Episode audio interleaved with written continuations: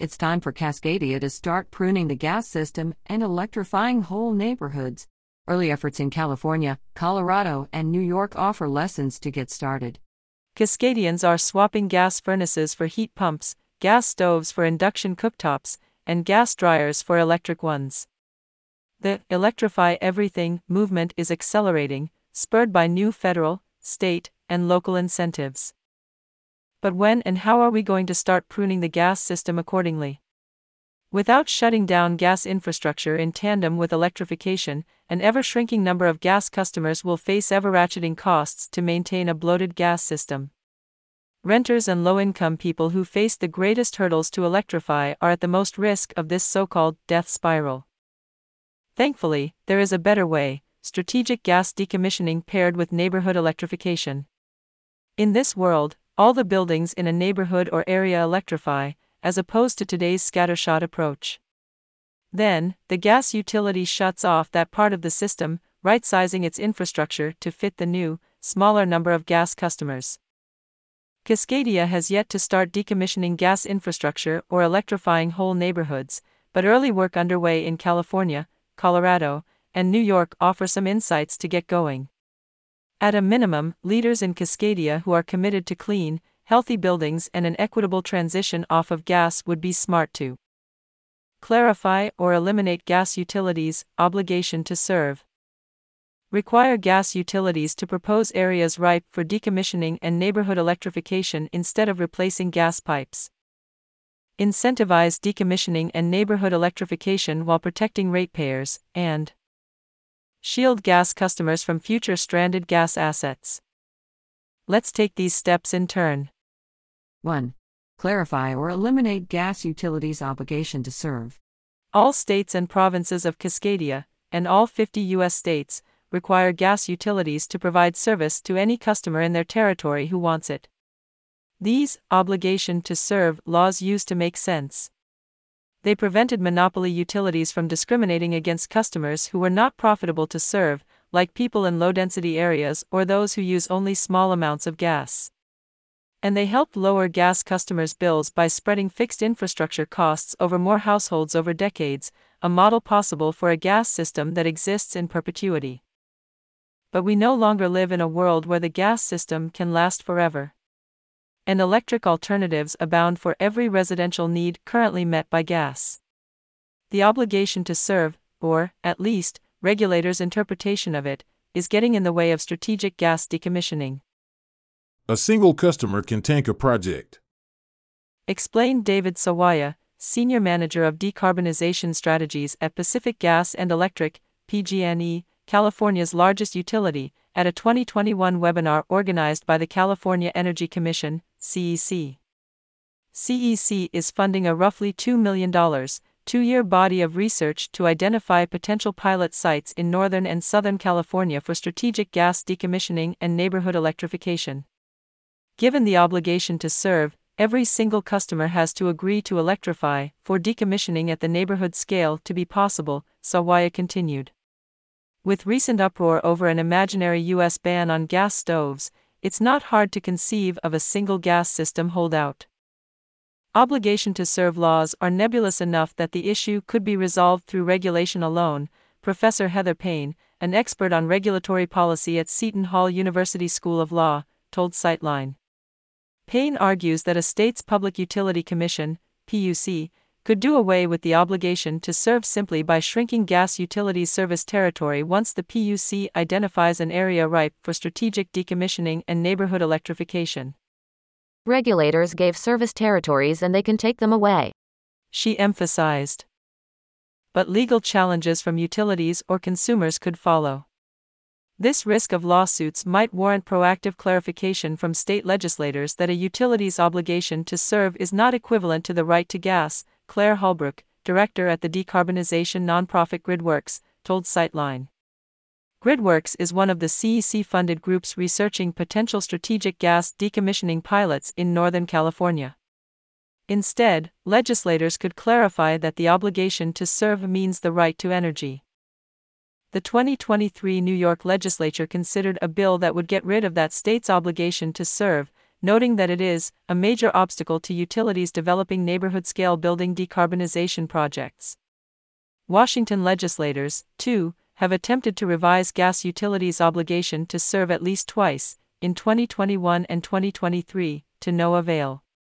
Legislators in the Evergreen state would be smart to reconsider similar bills next legislative session, as would their peers across Cascadia.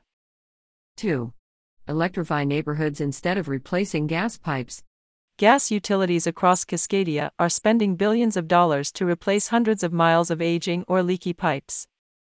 Avista, Cascade, Intermountain Gas, and Puget Sound Energy, PSE, combined plan to spend more than $1 billion of ratepayer money to install more than 1,300 miles of replacement gas pipes in Oregon, Washington, and Idaho alone over the next decade, as shown by the chart below. That's the distance from Seattle to Portland, almost four times over.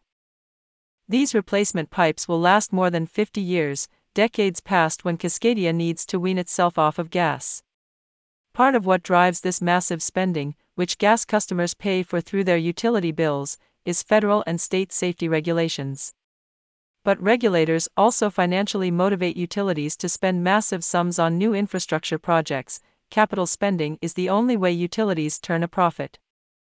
Traditionally, regulators have not required utilities to analyze non pipeline alternatives, NPAs, such as neighborhood electrification that could mitigate the need for replacement gas infrastructure.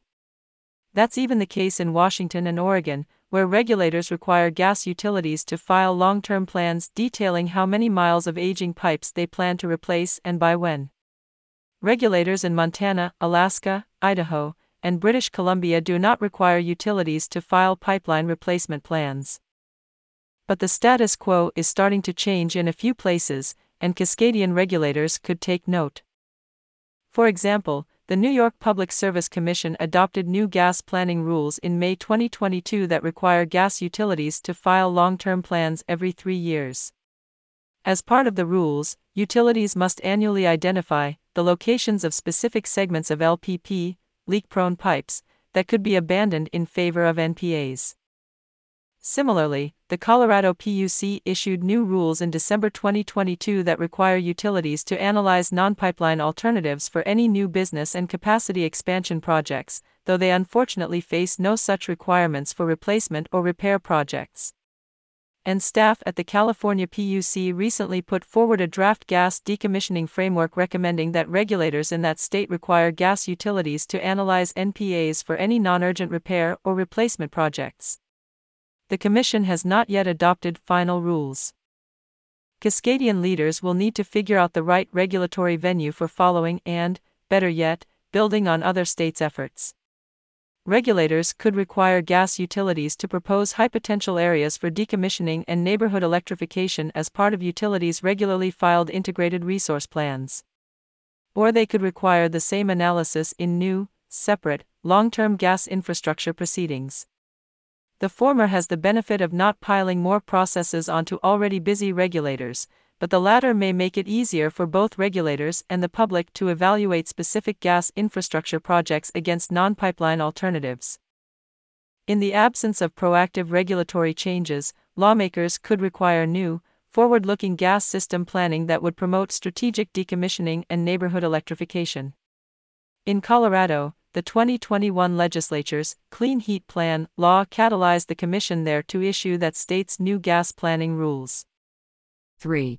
Incentivize decommissioning and neighborhood electrification while protecting ratepayers. Even with state and federal discounts on climate friendly stoves, dryers, and heaters and on upgraded electric panels, neighborhood electrification will be expensive. Households that make more than 150% of an area's median income are ineligible for the Inflation Reduction Act's IRA electrification rebates, for example, but still may not be able to afford a full suite of upgrades. These higher income households can still take advantage of the IRA's tax refunds. A consensus is lacking for who should front the costs for neighborhood electrification and whether they should be able to make money doing so. Below are three potential options though not mutually exclusive or exhaustive, and Sightline's initial perspectives on the pros and cons of each. Ultimately, Cascadian leaders will need to balance decommissioning gas pipes and electrifying neighborhoods at the urgent pace and scale that climate change demands with protecting ratepayers from inequitable and unjust energy costs. Option A Gas utilities pay, via their ratepayers, with or without a profit incentive. Gas utilities could use the money that they otherwise would have spent on new or replacement pipes to pay for neighborhood electrification instead. This is an idea some groups like the think tank Rocky Mountain Institute, RMI, have suggested in response to the California PUC's staff proposal on strategic decommissioning. Remember, anything utilities spend is ultimately passed on to their customers through energy bills, if regulators approve it. And RMI and others go a step further. To stimulate gas utility action, they suggest regulators consider allowing gas utilities to count electrification costs as regulatory assets. This treatment would enable the utility to earn a rate of return on these projects that normally they would not. In line with this idea, the New York PUC recently approved a request by Con Edison the combination gas and electric utility serving New York City and Westchester County, to earn a rate of return on its non pipeline alternative programs. CONE identified 21 gas mains serving 320 households that could be retired in favor of electrification. CONE did not reply to Sightline's request for information on the current status of these projects. Following in CONE's footsteps, in December 2022, Pacific Gas and Electric, PG&E, proposed a pilot to electrify 391 buildings on the California State University Monterey Bay campus. The utility says it would otherwise need to replace aging gas infrastructure on the campus, for which it would turn a profit.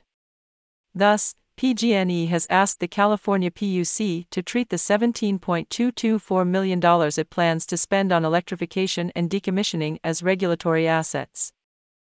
If the California PUC approves PG&E's proposal, the utility would profit roughly $12 million from the project. PG&E's gas customers would pay the utility back through their gas bills. PG&E estimates the project would still save its customers about $1 million compared to replacing the gas infrastructure. As of May 2023, the project is on hold following new leadership at CSU Monterey Bay allowing gas utilities to get into the business of neighborhood electrification and to line their pockets doing so could galvanize them to use their scale and access to capital for good. In this world, gas utilities could act similarly to green banks, helping to finance the energy transition. Regulators and policymakers could also spur utility action in ways other than treating electrification costs as regulatory assets. For example, Washington House Bill 1589, which the 2023 legislature did not pass, included several possible sweeteners for Washington's biggest utility, Puget Sound Energy, PSE, in exchange for the wind down of the company's gas business. The carrots included allowing the utility to earn a rate of return on power purchase agreements and upping the profit the utility could make on electric assets. But offering gas utilities financial upsides for electrification from ratepayers' wallets comes with risks. You need savings from the strategic decommissioning projects to offset some of the gas rate increases we're seeing. Explained Claire Holbrook of Gridworks. She worries about scenarios in which a neighborhood electrification project costs the same as a gas pipeline replacement project would have, and the utility passes on those equivalent costs to gas customers. Doing so would obviate one of the biggest reasons for gas decommissioning, right sizing gas system costs to a shrinking number of gas customers. Note, GeoNetworks, which Sightline has written about previously, as a neighborhood electrification option may avoid this problem because the electrifying households would remain customers of the former gas, now thermal, utility. But, depending on the cost of installing GeoNetworks, which is not yet known, unsustainably high rates to gas slash thermal customers could still be a risk. If regulators choose to financially motivate gas utilities to embark on decommissioning and neighborhood electrification, they can still mitigate the risk of unjust and inequitable gas rates. For example, regulators could allow gas utilities to earn a lower profit, but still something, than they would have on the gas infrastructure project and or shorten the payback period for the electrification costs compared to traditional gas infrastructure. This latter option would save customers money compared to a traditional gas infrastructure investment because the costs would be spread over more customers upfront, before they leave the gas system, and the investment would accrue fewer years of interest. A similar concept is the lower total cost of a 15 year versus a 30 year mortgage. Indeed, several groups, including the Sierra Club, are pushing the California PUC to lower how much financial gain PG&E proposes collecting from its proposed California State University Monterey Bay pilot. Option B Electric utilities pay, via their ratepayers, with or without a profit incentive. Alternatively, or perhaps in addition, the same model as option A could apply to electric utilities instead of gas ones. Under current regulatory frameworks, investor owned electric utilities will already recover with profit any front of the meter infrastructure upgrades associated with neighborhood electrification. But just like gas utilities, they couldn't today profit on anything regulators don't count as a regulatory asset. As they could with gas utilities, regulators could decide to keep the current rate-making model and still require electric utilities to pursue neighborhood electrification with no financial incentive. This was the approach California regulators took to a pilot converting homes from wood or propane to gas or electricity in the San Joaquin Valley. But just as in the case of gas utilities, allowing electric utilities to turn a profit could encourage them to prioritize and pursue neighborhood electrification projects. The big risk to doing this is it could cause electricity rates to rise, potentially undermining electrification writ large. Especially in California, where we have really high electric rates, rates are sending a signal that is discouraging electrification. Kiki Velez, Equitable Gas Transition Advocate at NRDC, told Sightline. She worries that any additional costs on the electricity side will be both inequitable and self defeating. That may be somewhat less of a concern in Cascadia, where retail electricity rates are roughly half what they are in California. Still, energy inequity is a concern here. In Washington, for example, a quarter of households are energy burdened, meaning they spend more than 6% of their household income on energy bills regulators would need to carefully design any utility incentives in a way that avoids worsening these inequities, and better yet, alleviates them. Option C The public pays by geographically targeting incentives. Finally, the cost for neighborhood electrification could be fully removed from utility rates, which are a notoriously regressive system. Instead, a new progressive tax or geographically targeted existing incentives could foot the bill. We should focus electrification dollars on targeted electrification and not on scattershot electrification. Claire Holbrook of Gridworks told Sightline. And indeed, a lot of money is already on the table. U.S. states in Cascadia will collectively receive more than $250 million from the IRA to distribute for home electrification. And both Oregon and Washington offer millions of dollars for heat pumps and other clean appliances. Individual utilities in Cascadia, too, offer incentive programs. But to date, legislators and state agencies have not targeted this funding toward areas with a high potential for strategic decommissioning and neighborhood electrification. Most states haven't figured yet out how they will disperse the new IRA money. Doing so would require collaboration between the state agencies receiving and distributing these funds and the utilities pursuing the neighborhood electrification projects. What's more, leaders will need to grapple with how to maintain a focus on helping low income customers electrify while also targeting neighborhoods with high potential for strategic gas decommissioning, which may not be one and the same. 4. Draw a bright line to shield ratepayers from stranded assets. Decommissioning aging pipes instead of replacing them is the most straightforward opportunity facing utilities to shrink the gas system. But soon enough, regulators and utilities will need to reckon with shutting down gas pipes that have not yet reached the end of their expected lifespan. Who bears the cost of these stranded assets is ultimately up to regulators and whether they decide utilities made infrastructure investments prudently. Regulators can allow utilities and their shareholders to fully get paid back, i.e., recover, from ratepayers the value of stranded assets, either with or without a rate of return. Alternatively, they can decide that utility shareholders should eat the cost of imprudently made investments, absolving ratepayers of responsibility. Regulators have pursued each of these options in other cases, including for cancelled nuclear plants or other types of power plants. Arguably, most, if not all, recent utility investment in new gas infrastructure could be considered imprudent given widespread global acknowledgement of the need to rapidly transition off of fossil fuels, including gas. But regulators continue to acknowledge utilities' plans to spend more on gas and allow them to incorporate gas infrastructure spending in their rate base. These regulatory actions would give weight to any utility's demand that it be fully repaid on its investments. Thus, Cascadian regulators could make explicit a bright line, a time after which utilities should not expect to be paid back by gas customers for installing new, polluting infrastructure. A conservative bright line would be after a state or province passed an economy wide climate policy. That would mean utilities and their investors would be on the hook for any gas infrastructure spending made after 2007 in British Columbia, after 2020 in Washington, and after 2021 in Oregon that wasn't necessary to resolve an urgent safety or reliability issue. Still, that would leave billions of dollars of assets in a gray zone.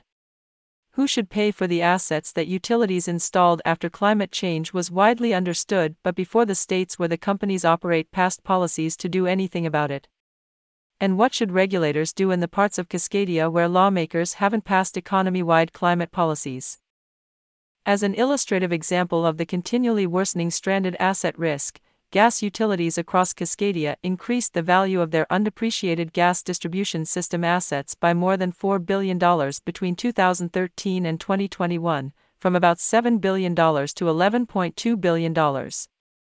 Gas distribution system assets, such as gas pipelines, lose value over the course of their useful life, that is, they i.e., depreciate. When gas companies install new infrastructure, the total value of the company's assets that have not yet depreciated grows, since that infrastructure is at the very beginning of its useful life. Thus, a growing undepreciated asset value means more new pipes and other gas infrastructure. The breakdown by utility is shown by the chart below, with red bars representing undepreciated assets in 2013 and blue representing them in 2021. This means the amount that gas ratepayers may be on the hook to pay back to utilities and their investors is now billions of dollars higher than it was a decade ago.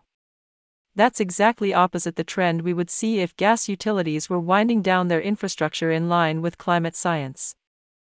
So, in addition to drawing a bright line, regulators in Cascadia could immediately initiate proceedings to estimate the likely scale of future stranded assets in the region and develop rules and procedures to protect ratepayers.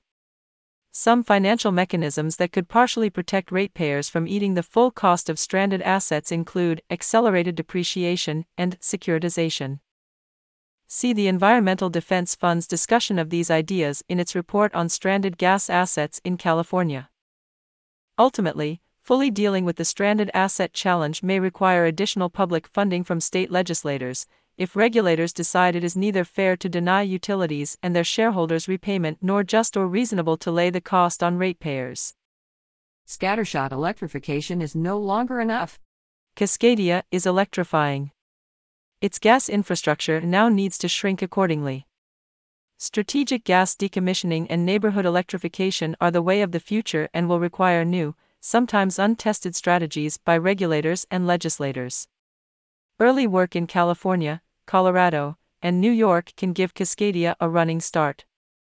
Smart first steps would be removing gas utilities' obligation to serve, requiring gas utilities to identify neighborhood electrification and decommissioning projects that can avoid the need for new and replacement gas pipes, galvanizing neighborhood electrification through new and more targeted financing mechanisms, and shielding ratepayers from ballooning stranded assets.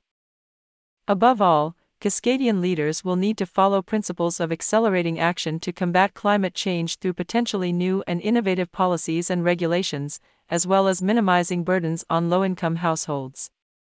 Building and incentivizing clean appliances and infrastructure for individual homes, Cascadia's approach to date, is necessary but not sufficient to meet today's climate challenge. It's time now for a step change to electrify entire neighborhoods and start the even harder work of untangling communities from dirty infrastructure.